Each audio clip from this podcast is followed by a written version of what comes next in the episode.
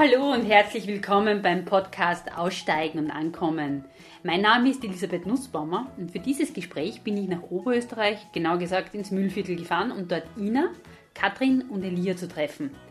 Katrin ist eine junge 23-jährige Frau, Ina ihre vierjährige Murbodener Kuh und Elia ihr kleiner Hund. Die drei wandern seit einem Monat für unbestimmte Zeit durch Österreich. Und als ich von Katrin und ihrer Reise hörte, war ganz klar, dieses Mädchen möchte ich kennenlernen.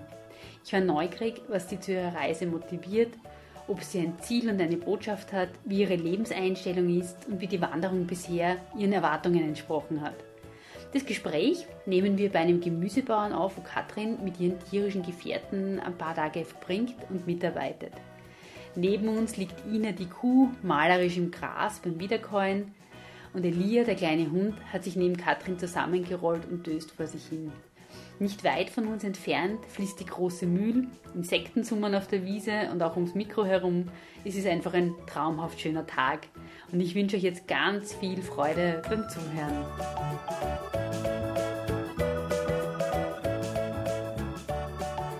Vielen Dank da eigentlich für die Einladung, beziehungsweise dass du zugestimmt hast, dass ich zu dir kommen kann. Ja. Dann nach Oberösterreich, Müllviertel. Was ist denn die häufigste Frage, die dir gestellt wird, wenn du mit der Ina so durch die Landschaft ziehst? Hm. Es werden viele, viele Fragen immer wieder gestellt. Mhm. Aber viele fragen mich so, warum mit einer Kuh? Mhm. Das ist so eine der häufigsten Fragen, ja. Ja, ja dann fangen wir vielleicht gleich mal so an. Warum, warum mit einer Kuh? ich sage immer, ja, warum nicht? Mhm. Also es ist, ähm, es ist halt, sage ich jetzt einmal, normal unter Anführungszeichen, dass du mit einem Pferd oder was unterwegs bist oder mit mhm. einem Hund. Aber mit einem, was wir halt hierzulande als Nutztier kennen, äh, mhm. ist es halt einfach nicht normal. Und ja, weiß ich nicht, das hat sich einfach so ergeben. Wir haben schon Pferde auch daheim, aber weiß ich nicht, das wäre halt kein Pferd frei gewesen. Und deswegen haben wir gedacht, ja, mhm. probieren wir es mit einer Kuh. Wie ist denn die Idee generell entstanden? Oder woher ja, kam der Gedanke, jetzt einmal zu wandern mhm. in Österreich? Ähm, ich gehe generell recht gern zu Fuß, also ich gehe gern wandern, ich gehe gern irgendwo auf die Berg auf. Und es war bei uns einmal ein bekannt, also eine Frau mit ihrem Ochsen, mhm. die Eva Scheinost. Und die war bei uns am Hof für ein paar Wochen. Ich habe es persönlich nicht kennengelernt. Also ich glaube schon, dass ich da war, aber das ist schon lang her. Da habe ich mich für das alles noch nicht wirklich mhm. interessiert. Da war ich noch in einer ganz anderen Welt irgendwie. Und ich weiß nicht, ich und mein Papa sind einmal zu Red worden, so ja, und hat einmal von der Eva erzählt, dass die halt irgendwie durch Österreich und, und ich glaube in Ungarn war und jetzt in der Schweiz mit ihrem Ochsen gegangen mhm. ist. Das der, ist das der Lothar? Lothar, gewesen? genau. Mhm. Ja. Von dem ich auch schon gehört habe, ja. Okay, ja, genau, genau. Und dann haben wir gedacht, ja, die Ina, die wäre da perfekt, weil die ist eh voll zutraulich, die kommt immer her, lässt sie schön tun und voll die Liebe halt einfach und, und auch von, ja, einfach motiviert und agil. Mhm. Und dann ein paar Wochen später hat er bekannt, also nachdem ich dann gemeint habe, ja, es wäre irgendwie cool mit der Ina, da ähm, eine Wanderung durch Österreich machen, ähm, hat ein Bekannter von mir gesagt, ja, ich mache jetzt einen Kuhflüsterkurs. Mhm. Und ich habe gesagt, das gibt es ja nicht. Das muss irgendwie äh, Schicksal sein. Das muss einfach zusammenpassen. Und dann habe ich halt da mitgemacht mit ihr und seitdem sind wir halt am, am Üben und Trainieren gewesen. Mhm. Und so, was ist ein Kuhflüsterkurs? Es, der hat noch Kassen, die sprechenden Gesichter der Kühe. Ja weil ja jedes Tier seine eigene Körpersprache hat, weil sie halt nicht reden können. Natürlich versuchen sie da halt so zu verstehen, zu geben, was sie wollen, was sie brauchen, was los ist. Mhm.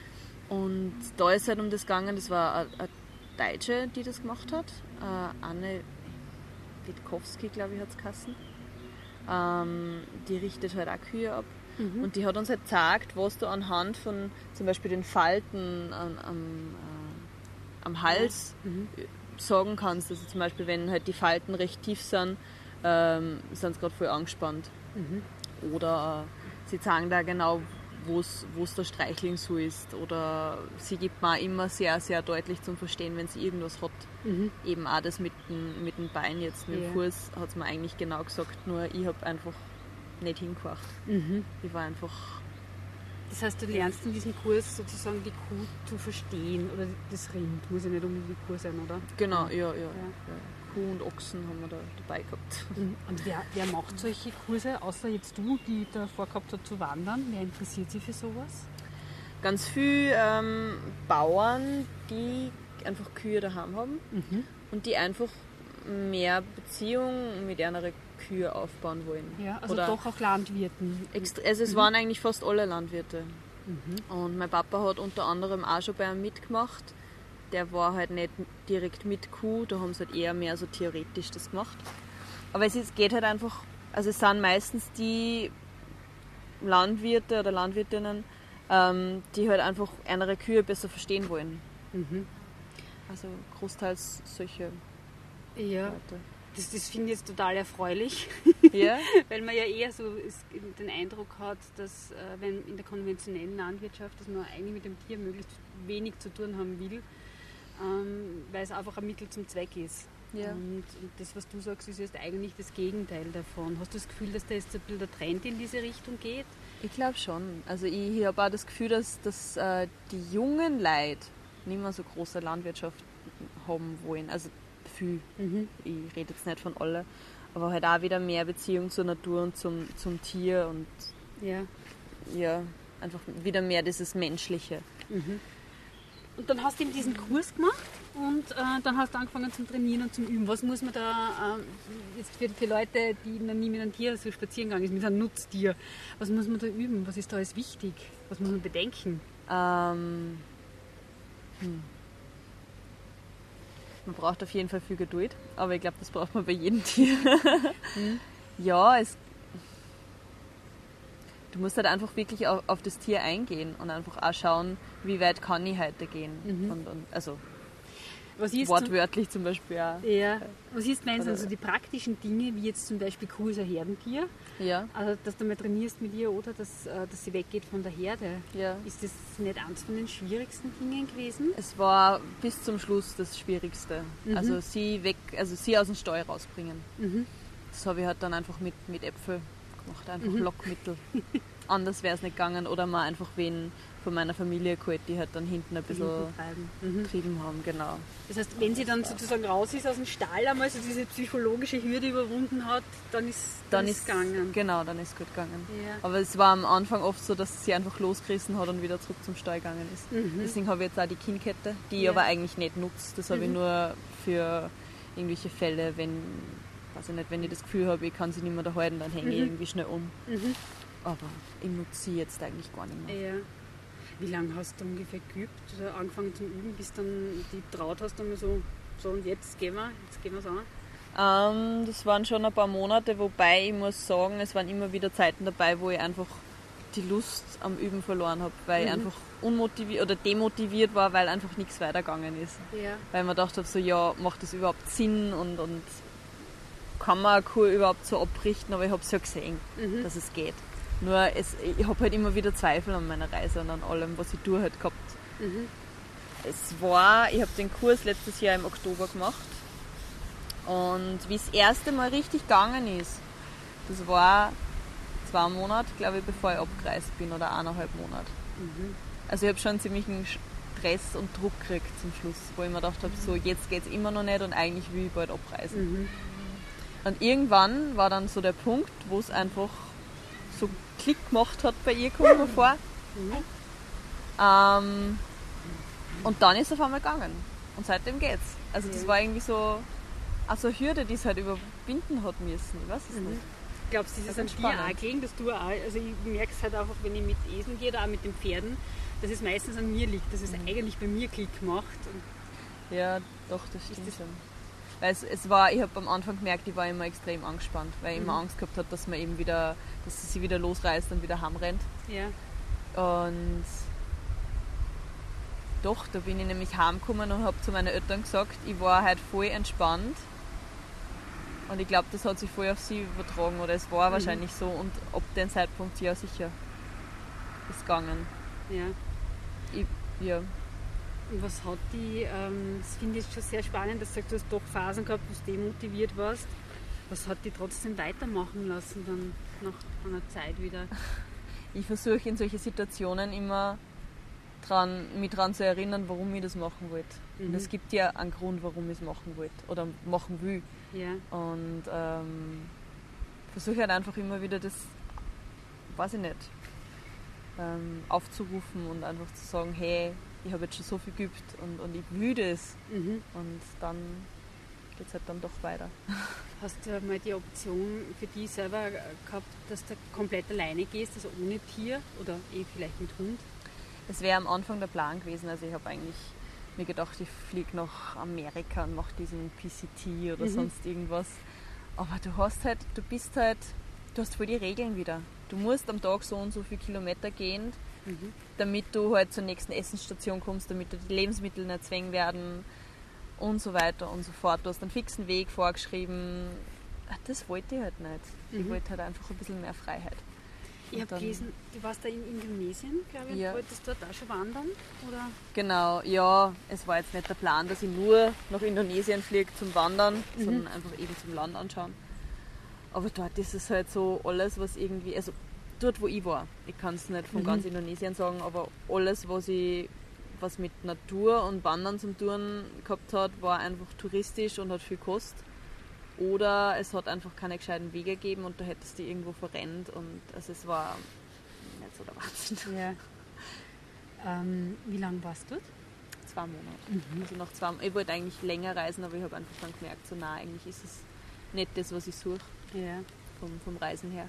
Ich tue gern reisen, aber eben ich bin extrem gern zu Fuß unterwegs und irgendwo in der Natur, Mhm. wo ich ja einfach einmal allein sein kann und das war halt dort schwierig. Also, Was hast du für, für Schule gemacht oder was hast du davor gemacht? also ich war in der Waldorfschule Mhm. in Linz und dann ich, war ich noch ein Jahr in einer anderen Schule und dann habe ich äh, Lehre zur Konditorin gemacht Mhm. und habe dann glaub, vier, viereinhalb Jahre als Konditorin gearbeitet. Und dann ist halt immer mehr so das Verlangen gekommen, wenn ich in der Backstube war und es war draußen schön und es hat Sonne gescheint, so dass ich aussehen will. Also es ist immer so, so ein richtiger Drang gewesen, so ich will aussehen, ich will in die Natur, ich will frische Luft haben, ich will jetzt nicht da herinnen sein. Und ich habe dann irgendwie eine eigene Wohnung gehabt, ein eigenes Auto gehabt, einen fixen Job gehabt. Und irgendwie habe ich halt gemerkt, ich bin überhaupt nicht glücklich. Mhm. Und dann habe ich meinen Job gekündigt und meine Wohnung gekündigt und bin in die Schweiz gegangen als Kutscherin zwei Saisonen. Okay. Genau, nach Pontresina. Mhm. Dann war ich eben reisen und dann das letzte Jahr habe ich bei meinen Eltern in der Landwirtschaft mitgearbeitet. Ja. Kommen wir mal Stopp zurück. Kutscherin Ja, Schweiz, das ist cool. Wie kommt man auf die Idee? Ich habe gar nicht gewusst, dass das ein Ah. Berufsbild ist. So. ich habe es am Anfang auch nicht gewusst. Mhm. Wir haben eine Wuferin bei uns am Hof gehabt und die hat das gemacht. Ja. Und meine Schwester ist dann schon eine Saison in der Schweiz gewesen und ich, wir haben sie besucht, also ich und meine Eltern. Mhm. Und mir jetzt das so gefallen. Und es war genau in der Zeit, wo ich einfach so diesen innerlichen Drang gehabt habe, einfach auszugehen und irgendwas mit Tieren machen in der Natur. Mhm. Und dann äh, hat eh der Chef, also der, der Woli, hat dann gesagt, ja, und wenn du Zeit und Lust hast, komm die Wintersaison, wir brauchen eh nur Leute. Und ich war dann, hey, ich habe einen fixen Job, das geht nicht. Ich kann jetzt nicht einfach alles hinschmeißen. Und ich glaube, auch Wochen später habe ich ihn angerufen, so Woli, komm. also ja, super. habe eben alles gekündigt und dann. Ja, und, Ja. und was macht man da als Kutscherin? Also führt man doch Touristen durch die Gegend? Genau, Oder? also wir sind, ähm, wir haben hab eigentlich nur Kaltblüter gehabt, drei, dreispännig, also drei Mhm. nebeneinander und hinten ähm, eine große Kutsche, wo äh, 22 oder 21 Leute auf eine Kutsche passt haben, aber natürlich nur bergab, wo man bremst, also das haben nicht die ganzen Pferde die ganze Zeit ziehen müssen. Ja. Auf für waren es halt zwölf Leute, glaube ich, Mhm. maximal. Und es hat Kassen Pferde Omnibus, das war ein öffentliches Verkehrsmittel. Okay. Ähm, wir sind, haben fixe Abfahrtszeiten gehabt und äh, die Leute haben sich einfach die Tickets vorher gelöst, haben uns Mhm. die dann gezeigt und wir haben es einsteigen lassen. Also Mhm. wie in einem Bus im Endeffekt. Und dann haben wir es eine Stunde in so ein autofreies Tal zum, äh, zum Gletscher hintere Mhm. geführt. Da war ein kleines äh, Restaurant Ja. und rundherum die Berge, auf 2000 Meter war das. Mhm. Und dann haben wir es wieder abgeführt. Oder teilweise sind sie zu Fuß gegangen und so. Ja. Wunderschöne Landschaft, voll malerisch wie aus dem Bilderbuch. Mhm. Daneben so ein. Das war Jetzt müssen wir ein bisschen drauf kommen, warum du das überhaupt kannst. Also wir haben das eh schon ein paar Mal erwähnt, aber deine Eltern haben einen Demeter-Betrieb und woher kannst du Kutschen fahren?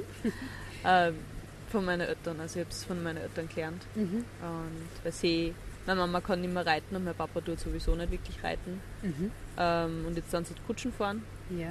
Und die haben mir das halt dann beigebracht. Mhm. Und natürlich habe ich auch äh, eine Zeit gehabt, ähm, ich glaube ein oder zwei Wochen bin ich früher gekommen, wie die Saison angefangen hat. Und dann habe ich dort noch einfach ein bisschen geübt, weil ich Mhm. halt noch nie dreispännig mit so einer großen Kutsche gefahren bin. Also Ja. bin immer mit einem kleinen Wagen ein- oder zweispännig gefahren. Mhm. Und das ist dort schon, schon ein bisschen eine Herausforderung, aber man lernt es recht schnell. Warst du da alleine verantwortlich für die Kutsche mit Ja. Okay. Also mein tiefster Respekt. ja, das schaut immer so easy aus, wenn man das sieht, aber wenn man so ein bisschen Ahnung hat von Pferden und so und wie die ticken, ähm, also mir, mir also ich habe Heidenrespekt vom Kutschenfahren, weil Ja. ich, Pferd ist ein Fluchttier und ja. Ja, bei den Kaltblüter ist es nicht so tragisch. Ja. Das waren recht, recht ruhige und gechillte Pferde. Meistens, nicht Ja. alle, aber ja. es hat eigentlich immer alles ganz gut hingehört. Aber erzähl einmal, ich finde die Geschichte sehr schön, du hast mir vorher gesprochen, wie deine Eltern angefangen haben mit dem Hof. Ähm, kannst du das noch ein bisschen, bisschen schildern, wie die überhaupt dazu gekommen sind? Die sind ja, Ja. nicht Ursprungsbauern, traditionell ererbt von Großeltern. Ja, nein, die kommen äh, ganz woanders her. Äh, mein Papa ist Schlosser und meine Mama eben kommt, also hat Büro gelernt. Und mit 17 haben, haben sie sich kennengelernt. Und ähm, genau, und irgendwann haben sie eine Wohnung in einem Bauernhof gehabt, oder bei einem Bauernhof. Und haben dann langsam angefangen, dass sie sich ein paar Tiere nehmen. Ich glaube, mit Händeln oder was eben hat, haben sie angefangen. Und dann haben sie irgendwie gemerkt, dass ihnen das gefällt und dann haben sie halt immer mehr und immer mehr Tiere gekriegt und sie genommen und mein Papa hat dann seinen Job gekündigt und hat sich selbstständig gemacht und hat im, im Holz gearbeitet mit Pferde. Mhm. Woher hat er das können? Wer hat ihm das gelernt? Das hat er dort von einem, ich glaube, dass das auch einfach so ein Mann war, der, der ihm das halt einfach gelernt hat. So. Ja, Also ich weiß nicht genau, wie das Mhm. ist. Ich kann es jetzt nicht genau schildern. ja. Es gibt ja ganz Aber wenige, die das machen in Österreich. Ja, es gibt im Wiener Wald gibt es noch einige, Mhm. die sind nicht Bekannte von uns. Ja. Die machen das mit dem Pferd. Genau, und da hat er dann, glaube ich, weiß ich nicht, eh um die zehn Jahre im Mhm. Holz gearbeitet. Und Mama hat dabei eben Landwirtschaft gemacht. Und dann haben sie, äh, was war, dann hat sich der Papa verletzt. Und dann, also, ich glaube am Fuß. Mhm. ich weiß nicht mehr genau, keine Ahnung. Das kann er wahrscheinlich besser erzählen. Er hat mir es eh schon hundertmal erzählt, aber ich vergiss immer. Ja, auf jeden Fall sind sie dann irgendwie auf die Landwirtschaft gekommen und dann haben sie eh zwei verschiedene Höfe Mhm. ausprobiert sozusagen, einmal auf Leibrente und äh, das andere hat irgendwie auch nie so wirklich passt. Und Mhm. dann sind sie halt nach St. Florian gekommen und haben halt dann vor 25 Jahren da, Mhm. Es ist ein Pachtbetrieb, den Demeter angefangen zu führen und Ja. einen Haufen Bäume gepflanzt, also Obstbäume und mit der Milchproduktion, mit den Kühe angefangen und dann noch mit äh, Einsteller, so ein bisschen, Mhm. also Pferde. Okay, das heißt, die Pferde, die ihr jetzt habt, sind jetzt nicht primär fürs Arbeiten, sondern das sind auch, sind auch Ein Einstellpferde. Also wir selber haben vier, Mhm. mit denen da wir schon auch reiten, Kutschen fahren und auch ein bisschen arbeiten, wenn, man, wenn Zeit dafür ist. Ja. Einfach so hobbymäßig. Und der Rest, äh, ich weiß jetzt nicht genau, wie viel das sind, ähm, haben, wir, haben wir Einsteller. Einfach ein paar. Es sind nicht Ja. wahnsinnig viel. Ja. Es ist einfach gerade so ein bisschen. Und dann hast du die zwei Saisonen in der Schweiz gemacht und ähm, was hat dich dann wieder zurückgebracht? weil die Saison vorbei war. Nein, ich muss sagen, es war. Ja, ich wollte mir halt das einfach daheim einmal anschauen. Mhm. Weil es eben zur Sprache gestanden ist, so wer übernimmt den Hof. Ich habe drei Geschwister, zwei Schwestern und einen Bruder, Mhm. alle öder. Und da hat halt keiner wirklich gezogen. Ja. Also alle sind irgendwie in einer anderen Richtung ein bisschen. Und vor jetzt habe ich mir gedacht, so, okay, Landwirtschaft macht Spaß, mag ich, Mhm. mache ich gern, ich schaue mir es einfach einmal an. War dann eh zwischen Winter- und Sommersaison schon zwei Monate bei meinen Eltern. Einfach so mitgearbeitet habe.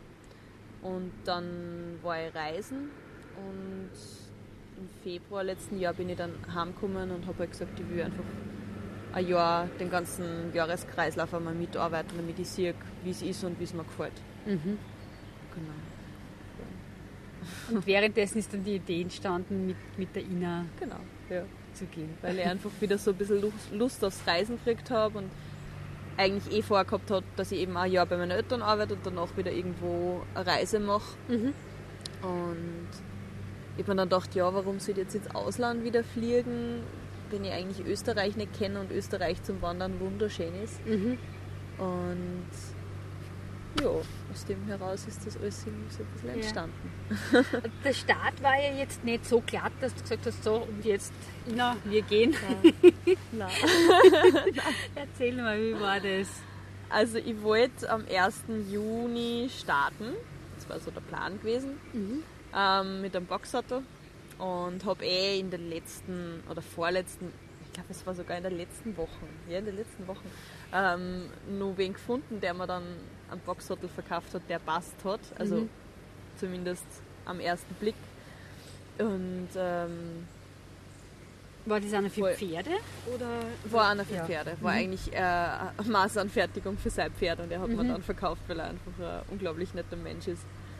Und äh, genau, wir haben es aber nie mit dem, also abbockt probiert. Also ich habe Mhm. halt immer nur einen leeren Boxsattel auf, da weil ich mir gedacht habe, ah, der schaut gut aus, der passt schon. Ja. Ich bin immer so, ja, das wird schon alles.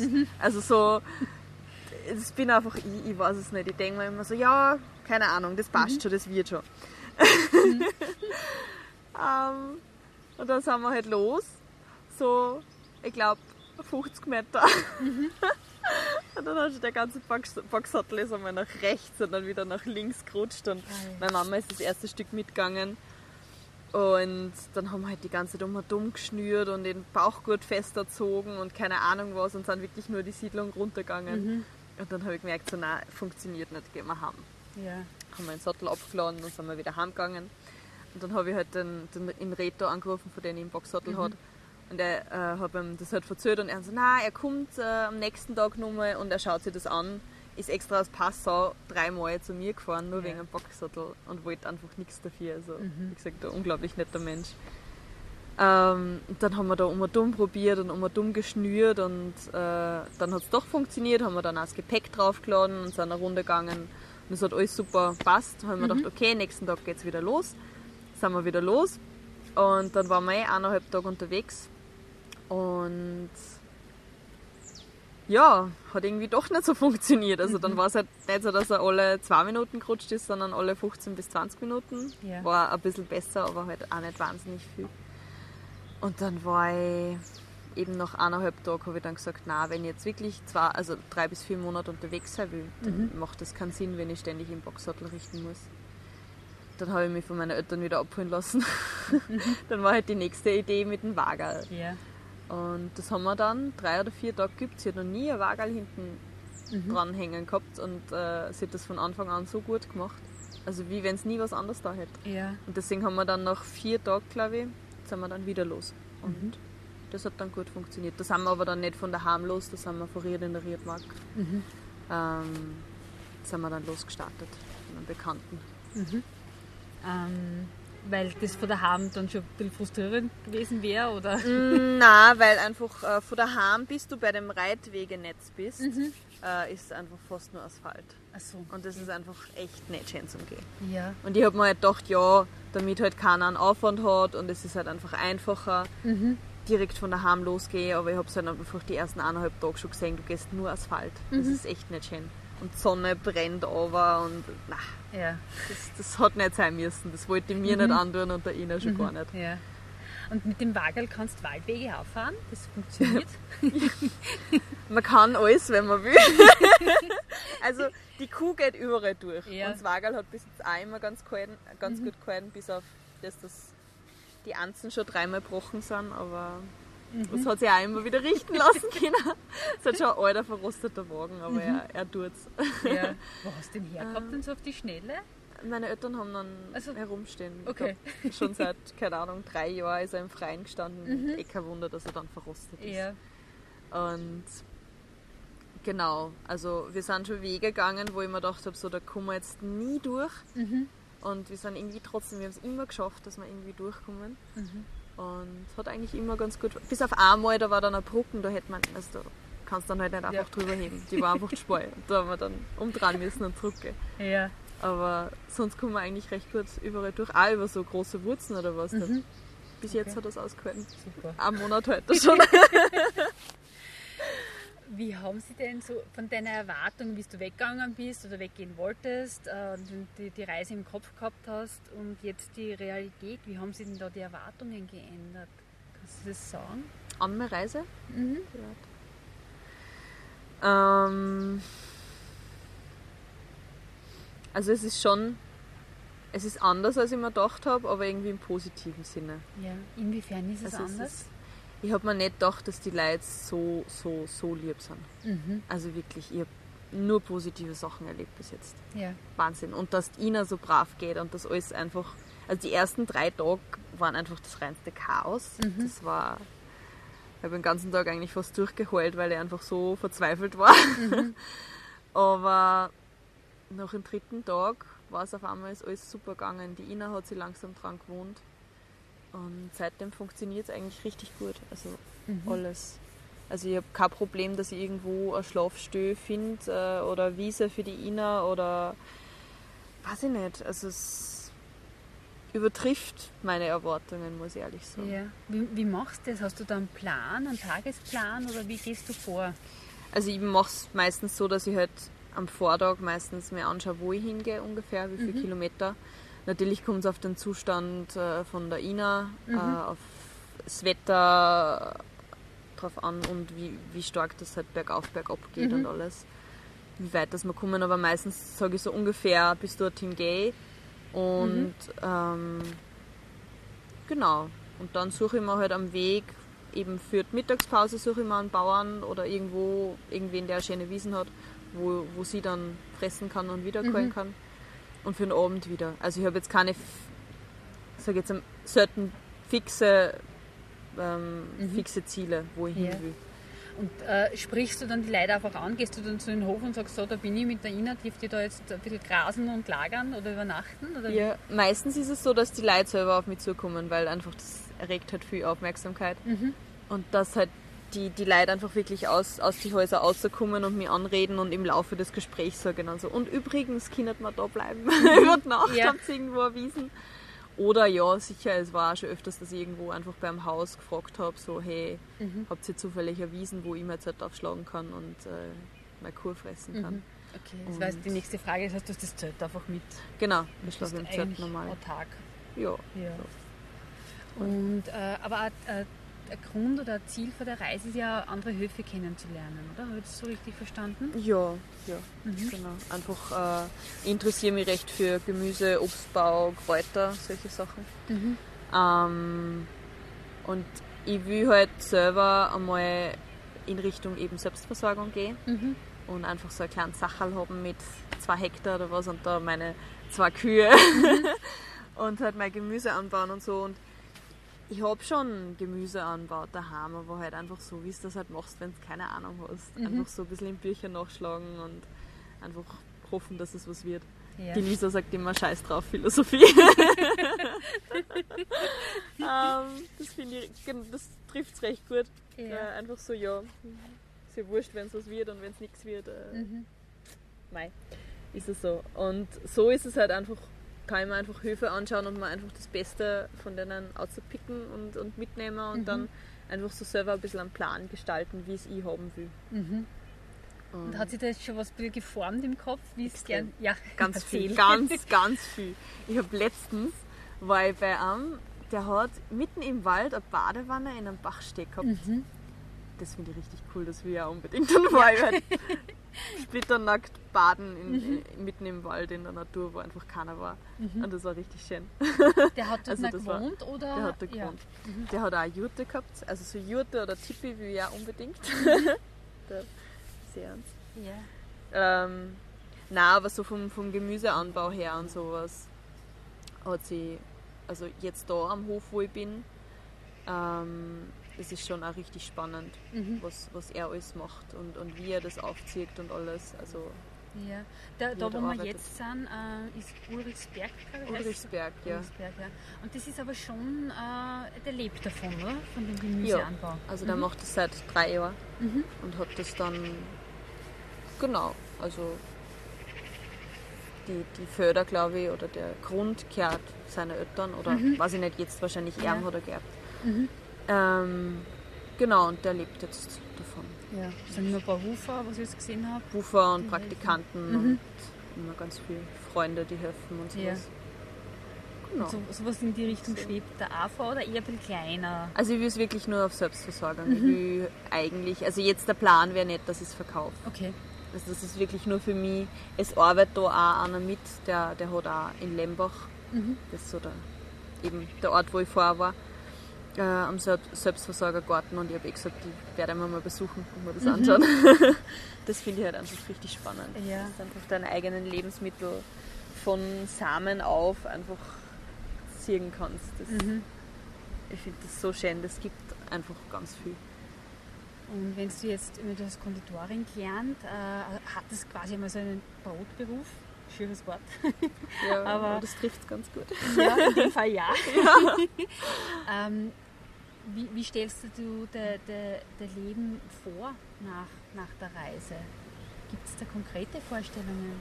Ähm, ja, ich mein, das, was ich mir vorstelle, ich habe ähm, letztes Jahr Yogalehrerausbildung gemacht, Mhm. während ich halt bei meinen Eltern gearbeitet habe. Ähm, und so, dass ich mir halt mein Geld verdiene, würde ich halt gern Yoga unterrichten und vielleicht auch so Kräuter, also Wildkräuterkurse geben und so. Also muss ich natürlich auch noch die. Wildkräuterpädagogin-Ausbildung machen. Aber das lässt sich alles noch machen. Mhm. Und dann halt einfach so einen eigenen Grund haben, wo ich dann mein kleines Lehmhaus Ja. hinstelle und meine zwei Kühe Mhm. und meinen Hund und eben auf Selbstversorgung. Dass ich halt einfach so wenig wie mö also wie nötig arbeiten, aber so viel wie, nein, wie, wie sagt man, so wenig wie wurscht. Auf jeden Fall so, dass ich gut überleben kann, ja. sage ich jetzt einmal. Also so ich wenig brauche wie möglich arbeiten, stimmt, oder? Genau. Ja. Also, und so viel wie nötig sowas. mhm. ja. weil, weil ich einfach nicht für meine Arbeit leben will. Also nicht, nicht für wen anderen. Nicht für die Arbeit für wen anderen, die mir nichts gibt. ja. Also wenn, dann will ich ähm, für das leben, dass ich eben mich selbst versorge und für meinen Garten und für das Mhm. einfach. Ähm, woher kommt, also du bist jetzt 23, glaube ich. Ja. Woher kommt das bei dir, glaubst du, dieses, der Wunsch, so zu leben? Ja, ich bin immer sehr naturverbunden gewesen. Ich meine, natürlich war dann die Teenagerzeit dazwischen, wo ich ganz anders war. Mhm. Also das war ganz eine andere Welt eigentlich, ganz ein anderer Mensch, kommt mir vor, jetzt wenn ich so zurückdenke. Aber es ist halt wieder zurückgekommen. So. Das, das, die Natur hat mich wieder ein bisschen eingeholt und äh, dieses Naturverbundene. Und ich sehe es auch einfach an so vielen Menschen jetzt, die sie ihr ganzes Leben einfach schuften, nur damit sie sich dann irgendwie, damit sie dann sagen, ja, in der Pension dann Mhm. Mache ich das und das und das. Und das, das will ich einfach nicht. Ich will nicht in diesem Hamsterrad sein, wo es dann einfach in der Früh aufstehst, in einen Job gehst, der da überhaupt nichts gibt und nicht gefällt, wo du dich die ganze Zeit nur aufregst, da dann ständig nur materielle Sachen kaufst, äh, damit du irgendwie ein bisschen Glück, Mhm. damit du ein bisschen Glückshormone produzieren kannst, ich weiß es nicht. Und das will ich nicht. Ich will, ich will, dass mich einfach mein ganzes Leben erfüllt, alles was ich mache. Meine, es ist immer irgendwas dabei, was jetzt vielleicht nicht so hundertprozentig toll und super ist, aber einfach ein Großteil von dem, was ich mache, will ich einfach, dass, dass man das einfach viel gibt. Und das ist halt einfach genau das, einfach das Yoga und, und, einfach mit der Natur irgendwas arbeiten. Mhm. Und ob ich das jetzt genau nach meiner Reise gleich umsetze, weiß ich nicht. Vielleicht arbeite ich jetzt einfach nur ein paar Jahre auf das hin und einfach nur ein bisschen Geld sparen. Und, aber ich werde auf jeden Fall in der Landwirtschaft bleiben. Ja. Also, ob es jetzt wieder, wieder Kutschenfahren ist oder irgendwo auf einem Gemüsehof mitarbeiten, weiß ich Mhm. nicht. Irgendwas wird sich schon ergeben, denke ich mal. Genau. Wir haben vorher gesprochen, also die, die Ina liegt da äußerst malerisch neben uns im Gras. Oh ja. sieht sie kaum. euren wunderschönen Kopf.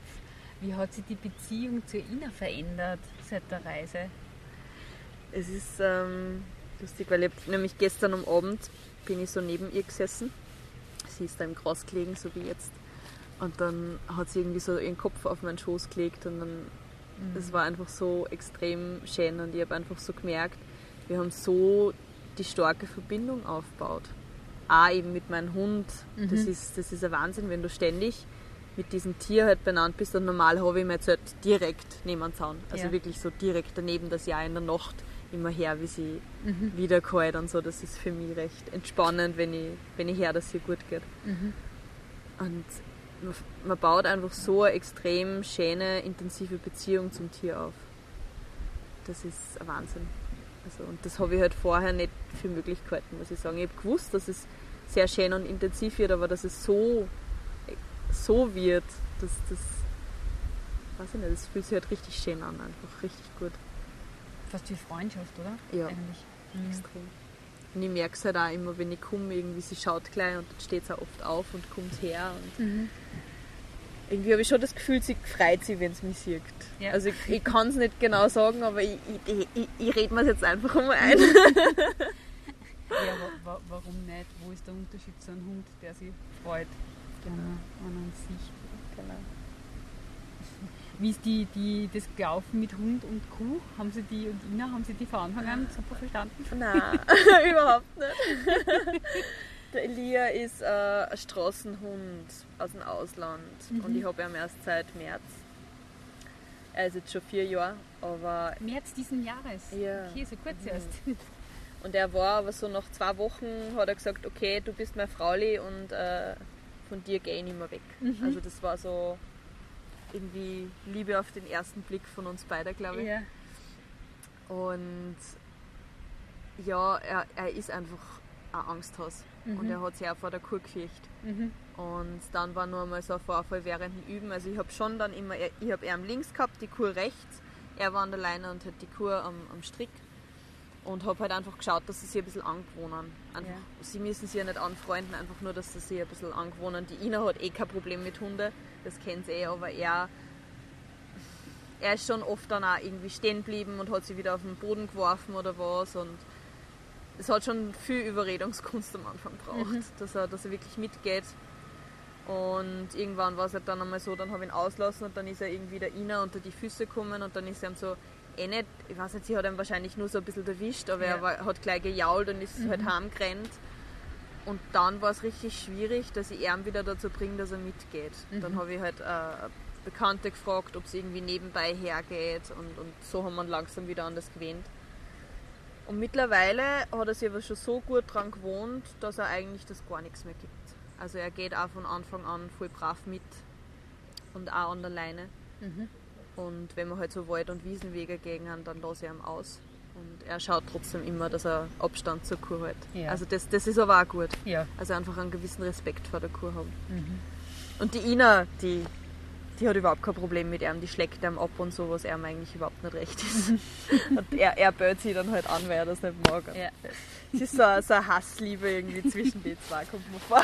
Aber sie akzeptieren sie. Sie akzeptieren sie auf jeden Fall. Ja. Genau. Ähm, wo geht's jetzt? Bist du abends unterwegs? Hast du so einen, einen fixen Plan, wann du es beenden möchtest? Oder wie lange du unterwegs sein möchtest? Sobald es zu kalt wird. Oder wenn, wenn irgendwas ist natürlich mhm. mit, mit der Ina.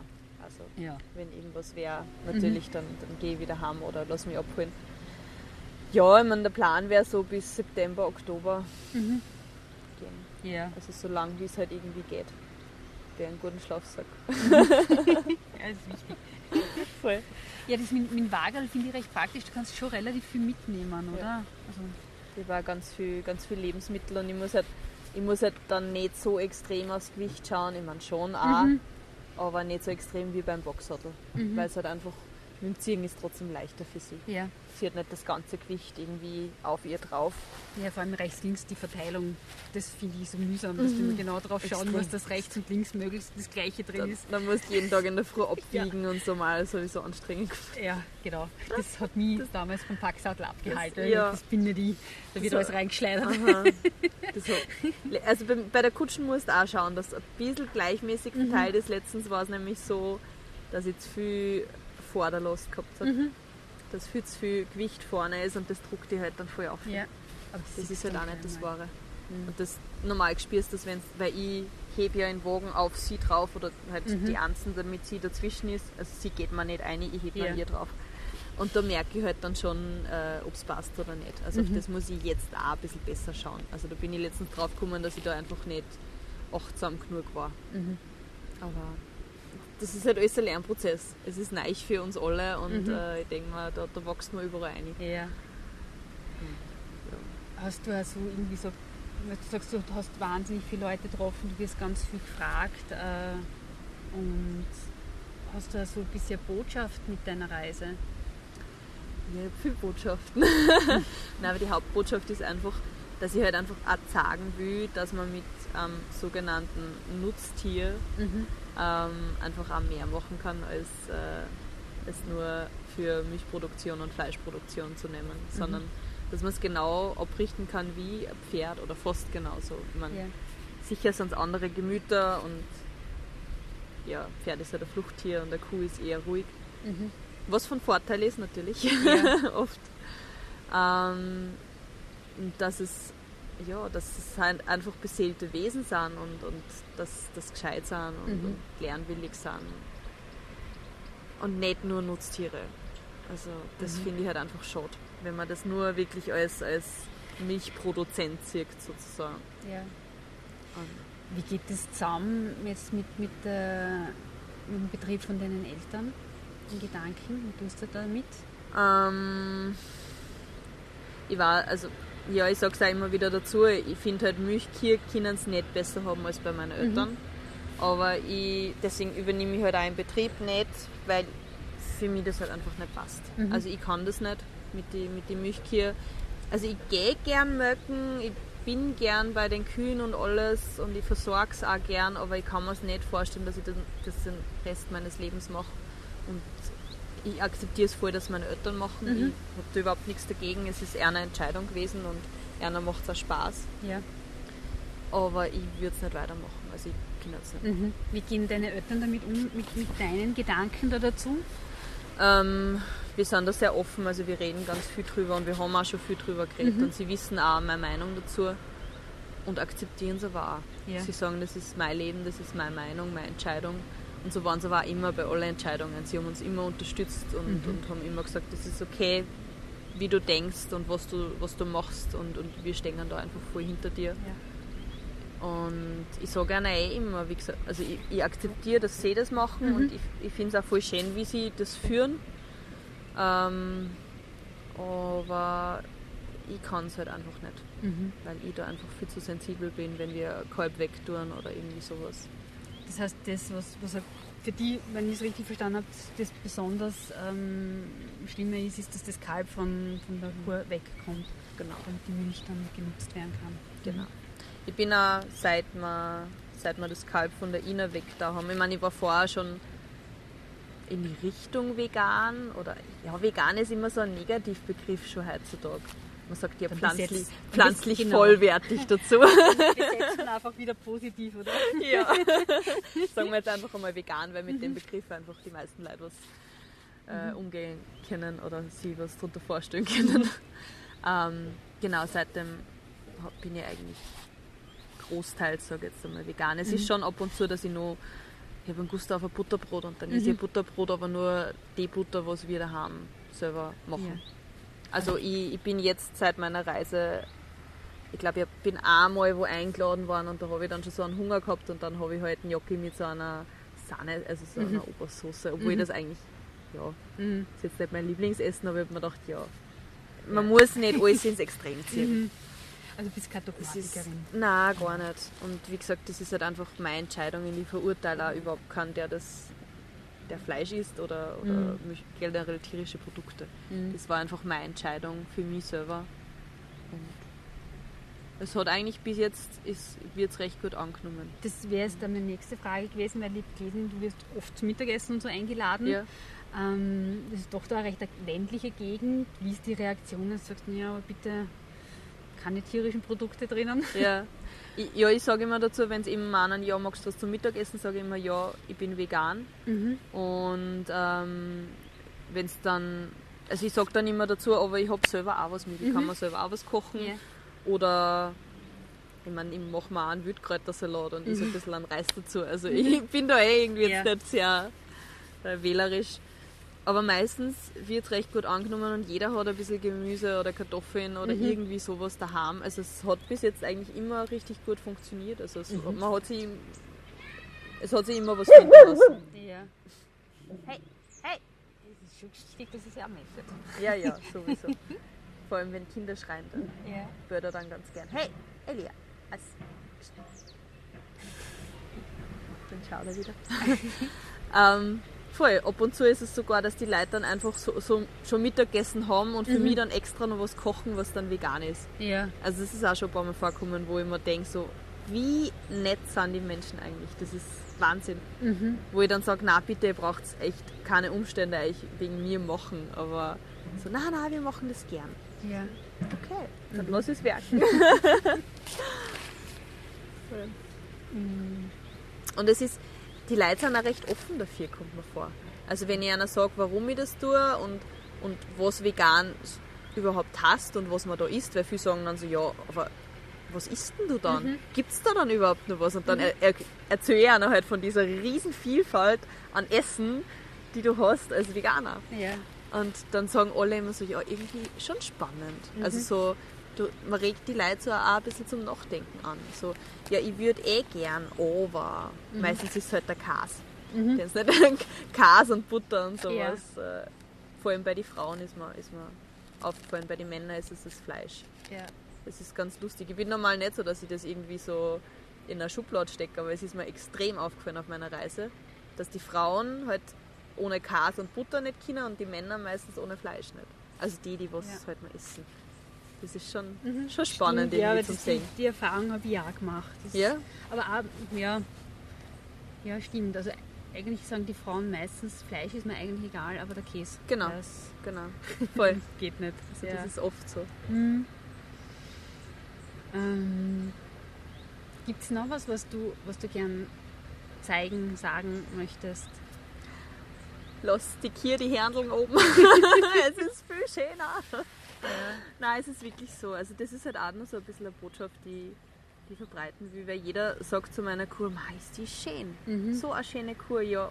Warum ist es so schön? Weil, die, weil es die Händeln da oben hat. Mhm. Das macht ganz was anderes. Das macht, die Kur ist von der Art her auch anders. Es ist, das ist ja nicht was, was du einfach anschneiden kannst, wie, weiß ich nicht, Haar oder was Ja. sondern es ist einfach ein Teil vom Tier und im Demeter sagst du halt, es ist die Verbindung zum Kosmos und wenn du die Hände abschneidest oder weggerätst oder was auch immer, dann haben sie einfach die Verbindung zu irgendwas Hecherm verloren Mhm.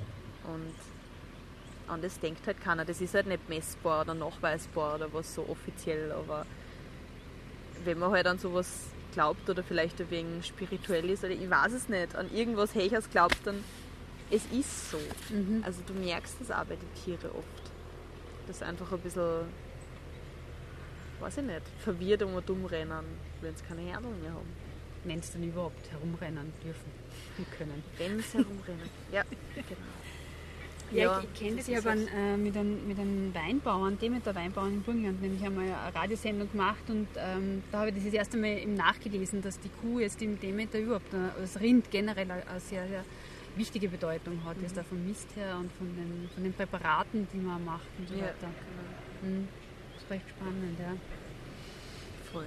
Ja, es ist halt einfach, es ist halt auch generell voll wichtig, dass man auch schaut, einfach wo, wo Lebensmittel, gerade tierische Produkte herkommen. Das ist halt einfach richtig wichtig, weil nur weil Bio draufsteht, heißt nicht gleich, dass, dass, da, dass es tierschutzgerecht oder dass die Tiere gut leben und Mhm. sowas.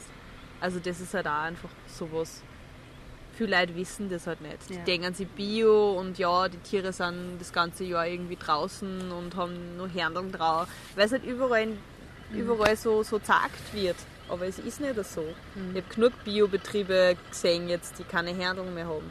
Da sind vielleicht zwei, drei Kühe, die ein bisschen Herndl oben haben, aber der Rest ist enthornt. Und Das ist halt einfach, wenn sie wenig Platz haben, natürlich dann sind Herndeln gefährlich.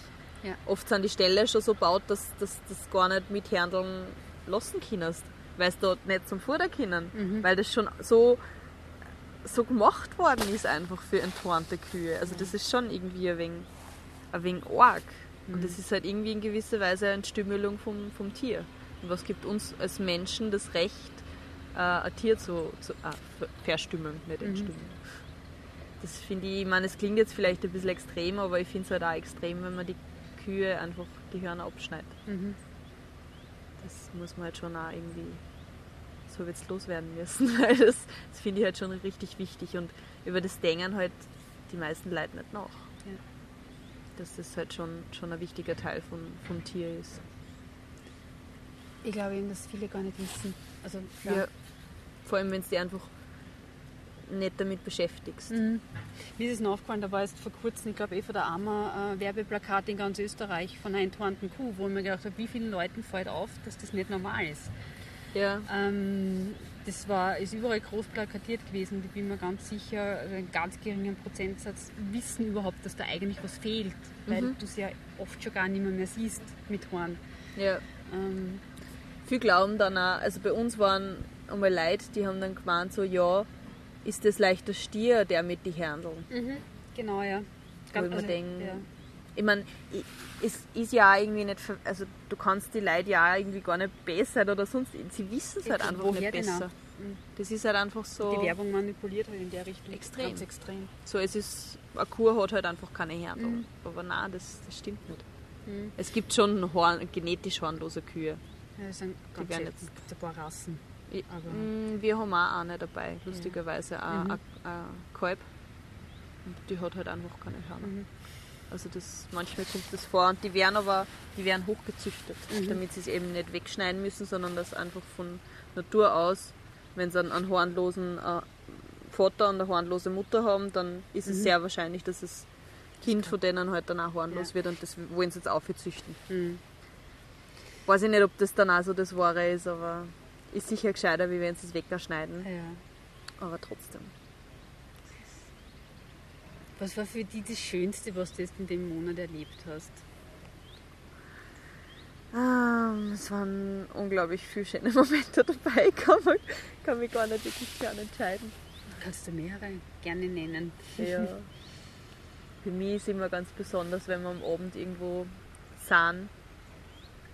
sind, irgendwo halt unser Nachtlager aufgeschlagen haben und ich einfach wirklich Zeit mit der Ina verbringen kann und mich wirklich um sie kümmern kann und sie streicheln kann und durchmassieren kann. Und, Mhm. und das ist einfach so, eben das stärkt halt irgendwie so unsere Verbindung. Ich meine, natürlich gehen wir den ganzen Tag und ich bin halt auch immer so in Kontakt mit ihr, aber wenn ich mir wirklich Zeit für sie nehme und das sind halt richtig schöne Momente.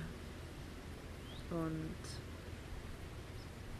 ja, was ist nicht, die Begegnungen mit den Menschen, die Leute, die ich kennenlernen. Also es ist einfach so rundherum eine sehr, sehr schöne Reise. Also nicht nur, Mhm. es gibt natürlich auch schlechte Tage oder, also schlechte Tage, wo ich halt einfach schlecht drauf bin. Ja. wo ich alles negativ sehe und wo mich alles angeht. Aber ich glaube, das hat jeder mal. Ich bin, ja, das, das kommt halt vor. Aber so prinzipiell ist einfach die ganze Landschaft, die, ah, es ist alles einfach extrem schön. Die ganze Reise. Ich, ich, kann da, ich kann da gar keinen speziellen Moment irgendwie sagen. Wie tust du mitten alleine sein? Oder hast du das Gefühl, dass du alleine bist? Nein, ich habe das Gefühl, dass ich viel mehr unter, unter Leid bin, als ich vorher war. Und eigentlich war mehr so der Hintergedanke, dass ich allein bin und mich mit mir beschäftige. Aber ich bin jetzt viel mehr unter Leid und, und viel weniger allein, als wenn ich daheim war. Weil ich halt wirklich jeden Tag ständig irgendwie mit Leid in Kontakt bin. Das Einzige war mal zwei Tage, wo es voll geregnet hat. Da war ich in so einem Ver also, ähm, verlassenen Haus sozusagen von einem, einem Bauern, der hat mich da einquartiert. und da war ich halt einfach zwei Tage wirklich allein. Aber ich habe kein Problem mit dem Allein-Sein. Also ich bin gerne allein. Mhm. Das ist einfach, ich brauche das auch ab und zu. Ich suche das auch oft einfach so, dass ich einfach wirklich einmal Zeit allein habe.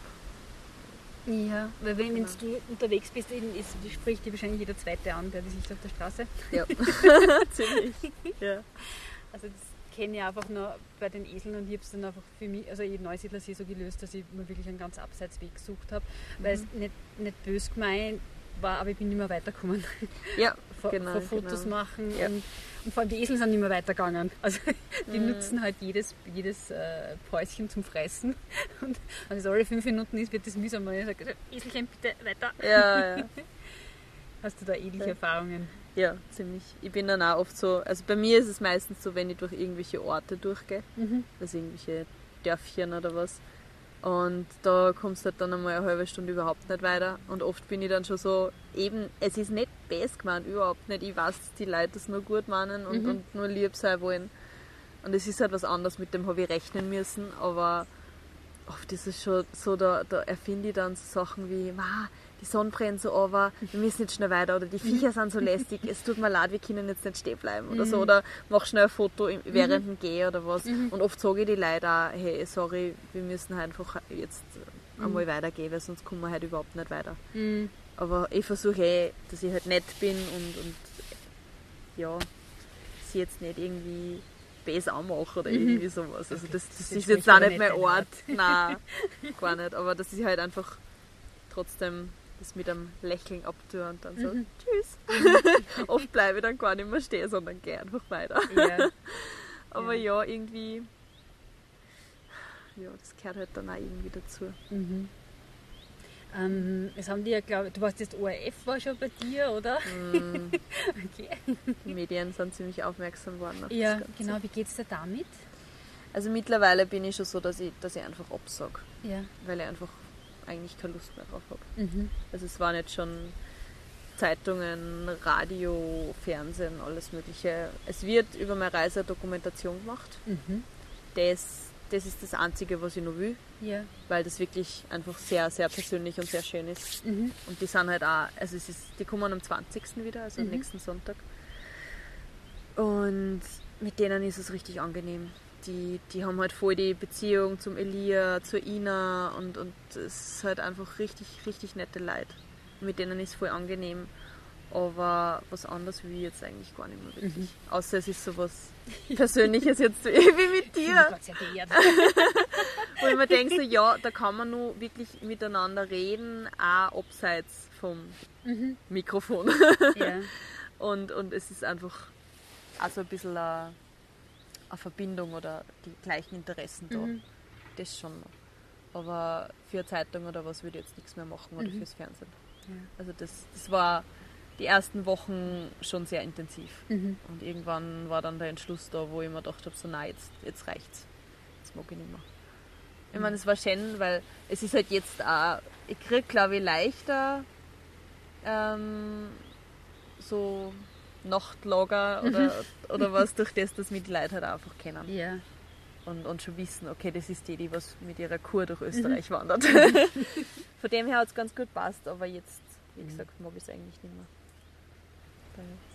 Und ich bin eigentlich kein Mensch, der gerne im Mittelpunkt steht, sondern eher so ein bisschen mhm. ja, seine Ruhe haben will. bis, bis, bis 20. bist du jetzt noch da auf dem ja. Hof und, und wo geht es dann hin weiter? In welche Richtung weißt du schon? Richtung eh wieder Mühlviertler Alm, mhm. da eigentlich zurück, wo ich hergekommen bin, aber halt nicht denselben Weg. Und dann Waldviertel, Weinviertel und dann schauen wir, dass wir im mhm. Herbst im Burgenland sind. Yeah. yeah. das wäre natürlich voll schön, wenn. Aber ja, ich mhm. weiß nicht, wie es mit ihrem Fuß ausschaut, mhm. aber jetzt schaut es nicht mehr so tragisch aus. Ja, schauen wir mal. Ja. Machen wir Burgenland-Tour. Ja, wow, das war super. Gibt es was, was ich jetzt nicht gefragt habe, was dir wichtig ist, nur zu sagen? Mm. Das fällt mir jetzt auf die Gache nichts ein. Ich sag, das habe ich eigentlich eigentlich schon alles angesprochen, was mir jetzt so spontan eben einfällt. Wie fühlst du dich jetzt im Moment so da?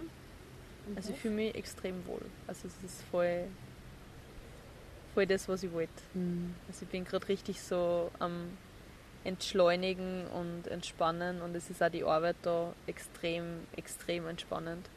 Also du bist halt wirklich den ganzen Tag draußen, was ich sowieso gern mache und eigentlich auch immer tue.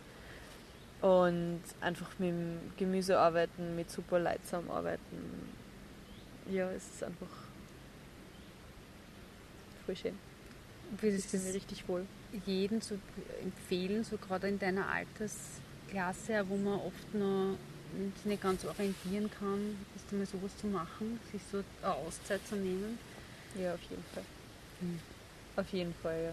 Also einfach einmal wirklich sich klar werden, was man eigentlich im Leben will. Und ich finde, das, das macht so eine Reise sehr gut. Oder wenn man, wenn man jetzt keine Reise machen will, kann man ja einfach sagen, ich nehme einfach mehr Zeit für mich selber und gehe einmal, weiß ich nicht, eine Woche allein wandern. Mhm. Das macht schon viel aus. Einfach einmal wirklich allein sein und sich klar werden, was ich will, was man selber im Leben will, wo man Mhm. hin will. Einfach einmal ein bisschen über, übers Leben und über sich selber nachdenken und sich Mhm. mit dem befassen. Das heißt, es braucht nicht unbedingt die sechs Monate Indien, Nein. um zu weisen Erkenntnissen zu kommen, Gar sondern man nicht. kann ruhig einmal in Österreich sich seinen Rucksack schnappen und Genau. weg sein. Es muss auch kein Rucksacker sein. Meine, die. Corona-Zeit war jetzt die beste Zeit, sich mit sich selbst zu beschäftigen und ich glaube, es haben auch viel, viel Leute da. Mhm.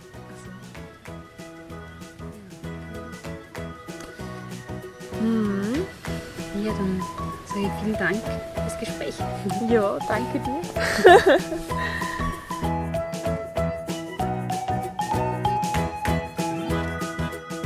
Ja, ich habe noch den restlichen Tag und den Abend mit Katrin, ihrem Gastgeber, den Gemüsebauern Christian und seinen Helfern, zwei Wuffern verbracht. Übernachtet habe ich dann in meinem Gogomobil neben einer entspannten Ina auf der Weide. Und ich habe wieder das Gefühl gehabt, in einer richtigen Oase gelandet zu sein, die eine Welt beherbergt, wie sie eigentlich überall sein könnte. So ein gemeinsames Arbeiten und Leben, das nicht auf maximalen Profit ausgerichtet ist, sondern auf die höchstmögliche Lebensqualität und gleichzeitig ein sinnvolles Tun, ohne unserer Erde zu schaden. Ja, aus meinen eigenen Erfahrungen weiß ich auch, wie wichtig es ist, sich Zeit für sich allein zu nehmen. Es braucht da keine große, weite Welt, ganz viel Zeit und ganz viel Geld, um das zu verwirklichen. Es reicht ein Wochenende, ein Rucksack, ein bisschen Essen und Wasser. Oder man nutzt die tolle Möglichkeit des Wufens, des Working on Organic Farms, um kleine Oasen, die es eigentlich überall gibt, kennenzulernen. Ja, ich wünsche euch ganz viele schöne Erlebnisse dabei. Macht's was draus. Tschüss und bis zum nächsten Mal.